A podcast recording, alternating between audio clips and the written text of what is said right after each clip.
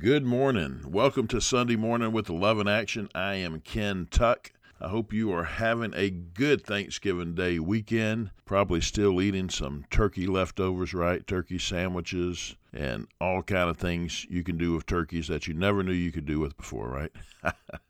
well, I hope you are enjoying time with your family and enjoying a break and just being thankful. That's really something we need to be all the time is be thankful. God tells us to do that. So let's be thankful people and let's just thank God for all that he's doing in our lives, all that he's doing around the world. And we do have much to be thankful for. I'm certainly thankful that you joined me this morning, and we're going to continue our teaching of the 50 commands of Christ. But before we do, let's go to our Heavenly Father in prayer. Father God, we come to you in the name of Jesus. Thank you for this day. Thank you for your goodness. Father, we do have so much to be thankful for. Father, we thank you most of all for your Son, Jesus, for the salvation that you freely give us. Jesus, we thank you for dying on the cross for our sins. And we thank you, Father, for raising Jesus back to life on the third day, so all who believe shall not perish but have eternal life. Thank you, Jesus, for ascending to heaven and being at the right hand of the Father, making intercession for us. You are our high priest. Jesus, you are our King, our Savior, our Lord, our everything. And we thank you that one day you are coming back to return to take your people home to heaven and judge this world. Lord, I pray that if anyone is listening today and they have not given their lives to you, Jesus, I pray today is the day they call out to you that they give their lives to you because Jesus, you are just waiting to save them, to give them eternal life, to forgive them of their sins.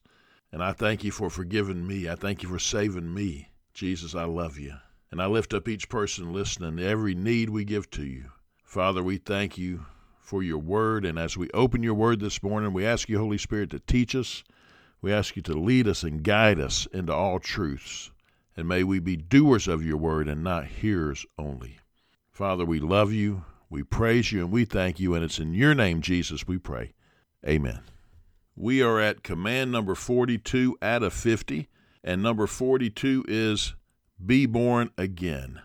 John chapter 3, verse 7. Jesus says, Do not marvel that I say to you, you must be born again. Now, Jesus is speaking to Nicodemus, who was a very well known teacher of the law in Jerusalem the Jews knew who Nicodemus was. He was a ruler among the Jews, so very well respected Jewish leader was Nicodemus. And he and Jesus are talking, and he comes to Jesus and asks him some questions. And, and let's read that encounter with Jesus and Nicodemus, and where Jesus gives us the command to be born again. We're still in the Gospel of John, chapter 3, but we're going to read verses 1 through 21. And as we read this, take notice of the patience that Jesus has with Nicodemus in explaining about being born again to him. Let's read. Now there was a man of the Pharisees named Nicodemus, a ruler of the Jews. This man came to Jesus by night and said to him, Rabbi, we know that you are a teacher come from God, for no one can do these things that you do unless God is with him. Jesus answered him, Truly, truly, I say to you, unless one is born again, he cannot see the kingdom of God. Nicodemus said to him, How can a man be born when he is old? Can he enter a second time into his mother's womb and be born? Jesus answered, Truly, truly, I say to you, unless one is born of water and the Spirit, he cannot enter the kingdom of God. That which is born of the flesh is flesh, and that which is born of the Spirit is spirit. Do not marvel that I said to you, You must be born again. The wind blows where it wishes, and you hear its sound, but do you not know where it comes from or where it goes? So it is with everyone who is born of the Spirit. Nicodemus said to him, How can these things be? Jesus answered him, Are you the teacher of Israel? And yet you do not understand these things?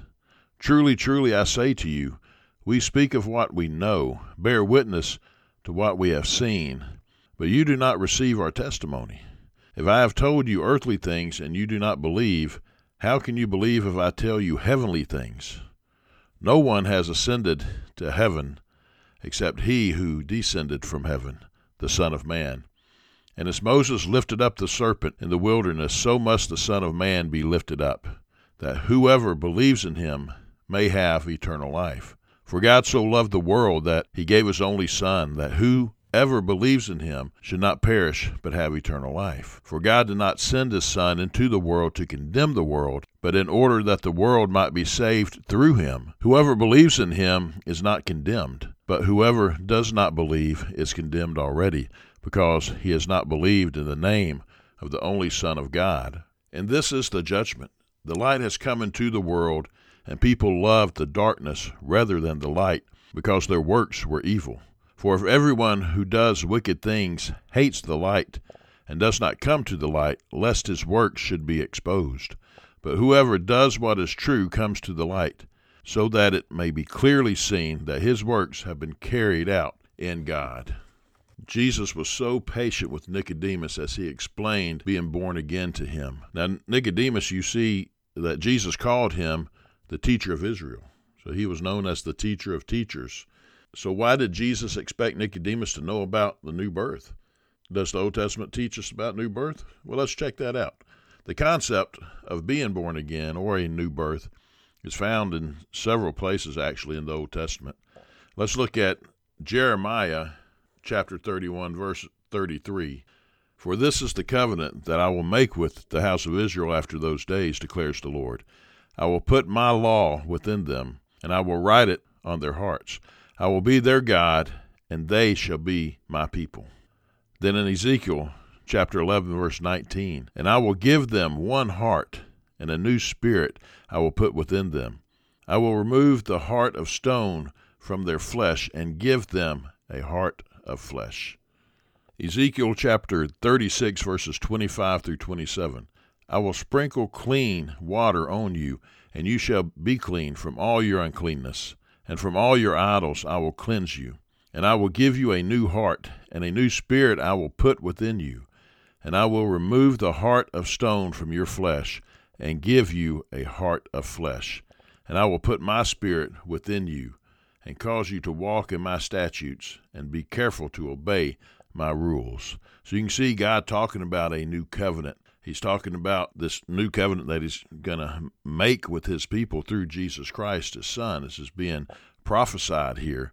And we can see how this is a new start, a rebirth, if you will. He's saying he's going to put in a heart of flesh, remove that heart of stone and put in a heart of flesh. And he's going to write his word on our hearts, and He's going to put His Spirit within us. And so that's all about a new start, a rebirth, to be born again. And is it necessary to be born again to enter the kingdom of God? Absolutely, most definitely, yes. John chapter 3 verse 5, we as we read, we'll read it again. Jesus answered Nicodemus and said, "Truly, truly I say to you, Unless one is born of water and the Spirit, he cannot enter the kingdom of God. You don't have to have a theological degree right there, do you? You you can read that, you can hear that. Jesus clearly says that you have to be born again to enter the kingdom of God. That's absolutely a necessity. Is it possible to be born again without Jesus? No. Absolutely not. Let's read Acts chapter 4, verses 11 and 12. This Jesus is the stone that was rejected by you, the builders, which has become the cornerstone. And there is salvation in no one else, for there is no other name under heaven given among men by which we must be saved. Again, that's very clear. No one other than Jesus can we be saved. It's His name and His name alone. So all the teachings out there of other ways to God, to the Father, that's all false. There's only one way, and that's through Jesus Christ, the one and only Son of God, the Messiah, Yeshua, Jesus. Romans chapter 6, verse 23 For the wages of sin is death, but the free gift of God is eternal life in Christ Jesus our Lord. Again, we see that the Word of God is telling us Salvation is through Jesus and through Jesus alone. In Romans 6:23 therefore the wages of sin is death. So wages is something that you earn. So We have earned death because of our sin. But thanks to Jesus, the free gift of God, Jesus dying on that cross for our sins, God raising them up from the dead on the third day, and saying, If you believe, I will forgive your sins and give you eternal life. Only through Jesus Christ. Let's read 1 John chapter 5 verses 11 and 12. And this is the testimony that God gave us eternal life and that this life is in his son. Whoever has the son has life. Whoever does not have the son does not have life. So we see again, only through the son, Jesus, can we have eternal life, life with God forever and ever. And why is it necessary to be born again to receive salvation? Because, one, we've all sinned. We've all sinned and fallen short of the glory of God. Two, we are in a lost and fallen condition. We are born into sin. That initial sin, that first sin of Adam and Eve, separated all of mankind from God. And the only way back to God is through His Son, Jesus Christ. I encourage you to read Isaiah chapter 59. We won't read that this morning, but I encourage you to take out your Bible and read Isaiah 59 when it's talking about how sins have separated us from God. Mankind is depraved and inclined toward sin. Psalms chapter 53, verse 3, we read, They have all fallen away. Together they have become corrupt. There is no one who does good, not even one. So we have been separated from God because of our sin. And so the only way back to the Father is through His Son, Jesus Christ. Thirdly, the penalty of sin is physical death, and we read that in Romans chapter 6, verse 23 for the wages of sin is death. Number four, we are spiritually dead.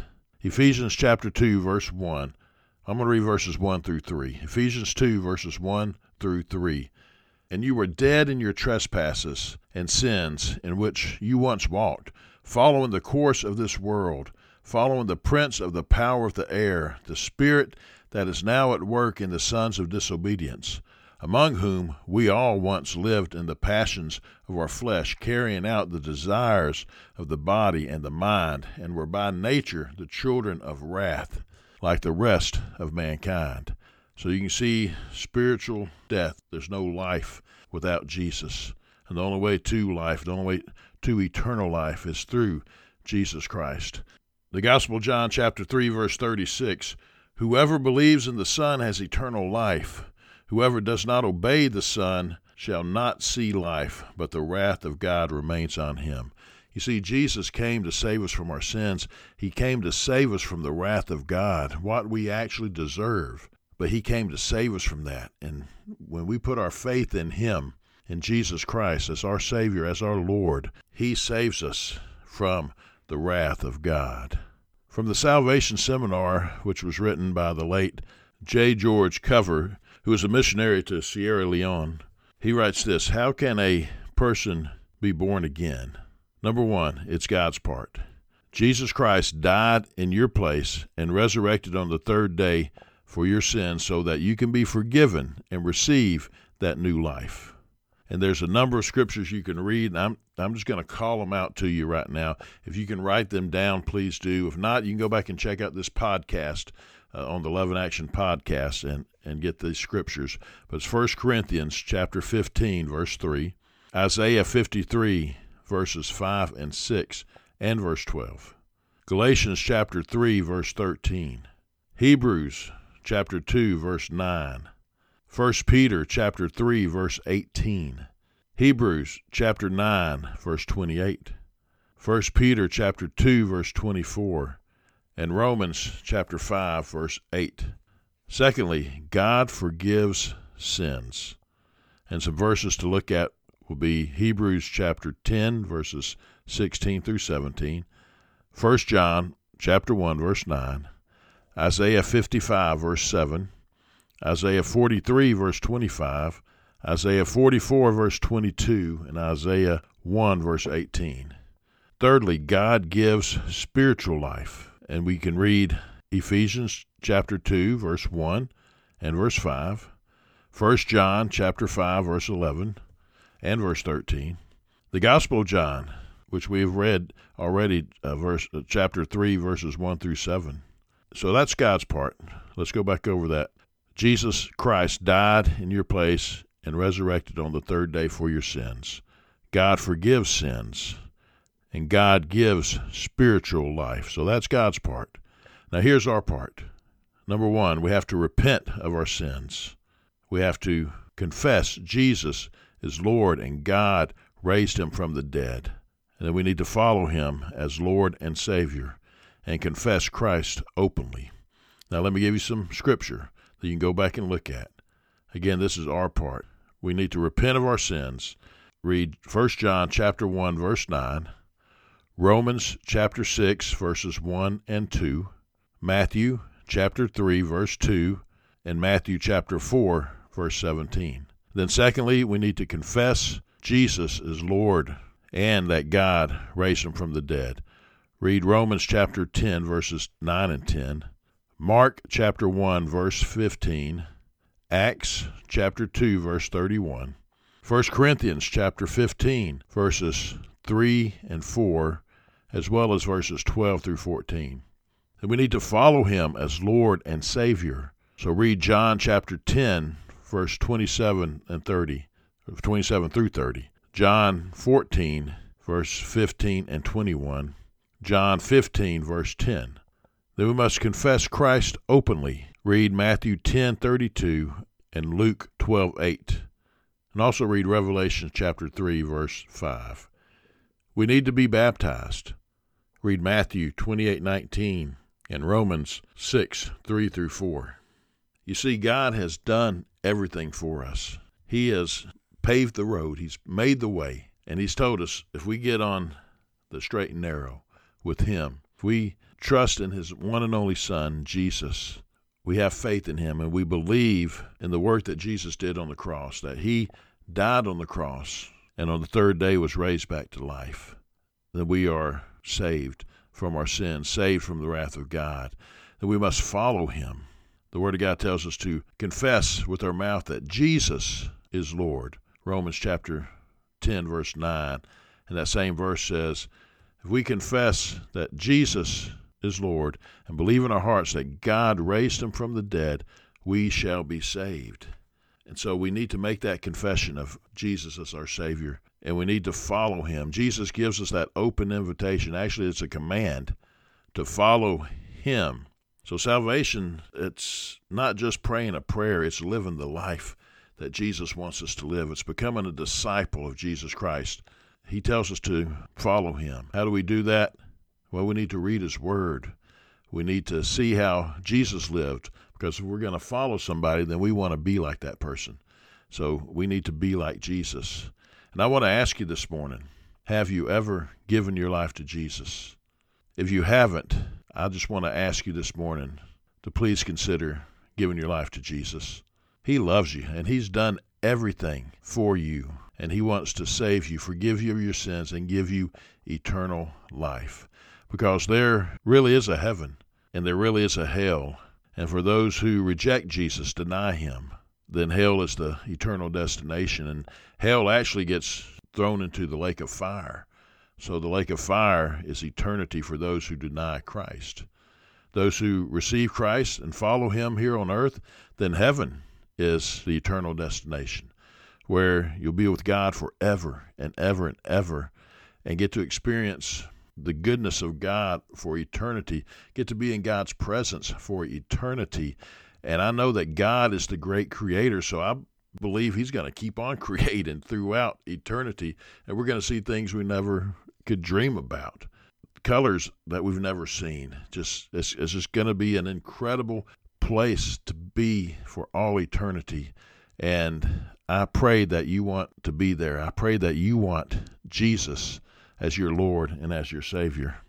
And if you aren't ready right now to give your life to Jesus, let me read you something out of Second Thessalonians chapter 1. I'm going to start in verse 7, about the middle of verse 7. When the Lord Jesus is revealed from heaven with his mighty angels in flaming fire, inflicting vengeance on those who do not know God and on those who do not obey the gospel of our Lord Jesus, they will suffer the punishment of eternal destruction away from the presence of the Lord and from the glory of his might, when he comes on that day to be glorified in the saints and to be marveled at among all who have believed, because our testimony to you was believed. So you see that about Jesus returning, and that there's going to be judgment. He came the first time to save, as the humble servant, to serve you and me, to die on the cross for our sins, and to die to give us life, and that he rose again to give us eternal life with him. But then we see here that when he's coming back, there's going to be vengeance on those who do not know God and who do not obey the gospel of our Lord Jesus. And the word says that they will suffer the punishment of eternal destruction away from the presence of the Lord and from the glory of his might. So I want to ask you, are you okay with that? Do you want to receive that? And I, I pray that you understand this is a serious question and I'm not being judgmental myself. I'm just asking this question because I want everyone to go to heaven. I want everyone to know Jesus and not to spend eternity without him in torment and punishment. Jesus died for you. I encourage you give your life to Jesus today. And let me read from the word of God what happens when you do. 1 John chapter 5. I'm going to read verses 1 through 5. Everyone who believes that Jesus is the Christ has been born of God, and everyone who loves the Father loves whoever has been born of him. By this we know that we love the children of God when we love God and obey his commandments. For this is the love of God, that we keep his commandments, and his commandments are not burdensome. For everyone who has been born of God overcomes the world, and this is the victory that has overcome the world, our faith. Who is it that overcomes the world? Except the one who believes that Jesus is the Son of God. We become overcomers when we give our lives to Jesus. Because of what He has done, we are overcomers.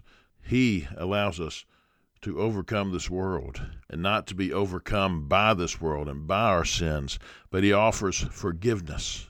He offers mercy. He offers grace. He offers love. He offers life and life eternal. So I want to ask you this morning are you ready to give your life to Jesus? And if you are, I just want to lead you in a simple prayer. Now, it's not just about a prayer, okay? This prayer is in obedience to the Word of God, where He tells us to confess Jesus as Lord, to believe that Jesus died and rose again. Jesus tells us to repent, which means to turn from our ways and turn to Him and ask Him to forgive us. 1 John chapter 1 verse 9 says, "We confess our sins to God, he is faithful and just to forgive us of all of our sins and to cleanse us from all of our unrighteousness." So I want to lead you in a prayer right now. And if you have not given your life to Jesus or you're not 100% sure that you're saved, then I encourage you to pray this. A friend of mine who's long gone to be with Jesus in heaven, Andy Bryan, he used to say that if you're 99.9% sure that you're saved, you're 100% lost. You can be 100% sure that you're saved this morning. Pray along with me. Pray, Father God, I come to you this morning, a sinner in need of your salvation. I believe with all my heart, Jesus, you died on that cross. And on the third day, God, you raised Jesus back to life. And I confess with my mouth right now that Jesus, you are my Lord. You are my Savior. I ask you to forgive me of my sins. Cleanse me from all my unrighteousness. I repent of my sins. I turn from my ways and I turn to you, Jesus. I renounce the ways of Satan and this world, and I confess you, Jesus, as Lord of my life, Savior of my soul. I want to thank you, Jesus, for saving me, for forgiving me, for giving me new life, for giving me life eternal. And I ask you to fill me with your Holy Spirit and help me from this point forward, day by day, to live for you. Thank you for saving me, Jesus. I love you, Jesus. And it's in your name I pray. Amen. If you prayed that prayer, or you just called out to Jesus the best you know how, I tell you, He meets you right where you're at. Please contact me. You can email me at ken.tuck at loveinactionministries.com. Ken.tuck tuck at loveinactionministries.com. You can call us at 334 494 4995. Our office number is 334 494 4995. I would love to hear from you, and I would love to give you some materials, some next steps, because we need to live this life for Jesus. Now it's about becoming a disciple of Christ. And what, what is a disciple? That's kind of a church word, right? It's a biblical word, but it means to be a student, to be a student of Jesus, to learn His Word, to learn how to live this life for Jesus, and how to lead others to Him, how to make disciples of others. Because He tells us in His Great Commission, He says, All authority in heaven and in earth has been given unto me. Go therefore and make disciples of all nations, baptizing them in the name of the Father, and of the Son, and of the Holy Spirit, and teach them to obey all I have commanded you. And I am with you always to the end of the age. Jesus is with us. We can tell others about him. We can make disciples because he's with us. And he tells us to, and he fills us with the Spirit. The same power that raised him back to life is now within you if you've given your life to Jesus. And let me tell you, it's the greatest life ever. Know that He loves you and tell somebody that you made that decision today. And I encourage you to be baptized. If you're not part of a local church, I encourage you to find a church. And it may take going to a few different ones, but don't be afraid, go. But if you need to be baptized as well and you don't have a church, just contact me. I'd be more than honored to baptize you. Think about baptism. It doesn't save you, your faith in Jesus Christ, the decision that you just made. He saves you. Baptism is being obedient, and we need to be obedient to God. He tells us to be baptized. And there's a lot of symbolism in baptism. The word baptism comes from the Greek word in which it was written, baptismo, which means to immerse. So when we are immersed in the water, when being baptized, it's symbolic of dying to our sins with Christ, like he died on the cross. And Then, when we emerge out of the water, that's symbolic of rising up to new life with Jesus. He rose up from the grave, right? So it's symbolic of that and us rising up with him to the new life that he has given us. The blood of Jesus that he shed on that cross washes us clean. The water is symbolic of that. It's also a witness to those who see you bap- get baptized. It's a witness to them, you saying, Hey, I've made this decision for Jesus. I'm going to follow him. So please contact me. Let me know if you have any questions at all. Please contact me. I would love to send you some more material. We'd love to uh, answer any questions. We are out of time. I knew we would only get to this one command today because it's such, and all of his commands are so important, but this is about being born again. And I wanted to give people an opportunity to experience that new birth. And I pray that you did today if you hadn't already given your life to Him. And if you are a believer, then I pray this encourages you to share Jesus with others, to share about being born again. And you can explain what it means to be born again. Well, thank you all so much for joining me this morning. I hope you have a great rest of the day and a wonderful week coming up. And may the Lord bless you and keep you. May he cause his face to shine upon you and be gracious unto you. May he lift up his countenance upon you and give you peace.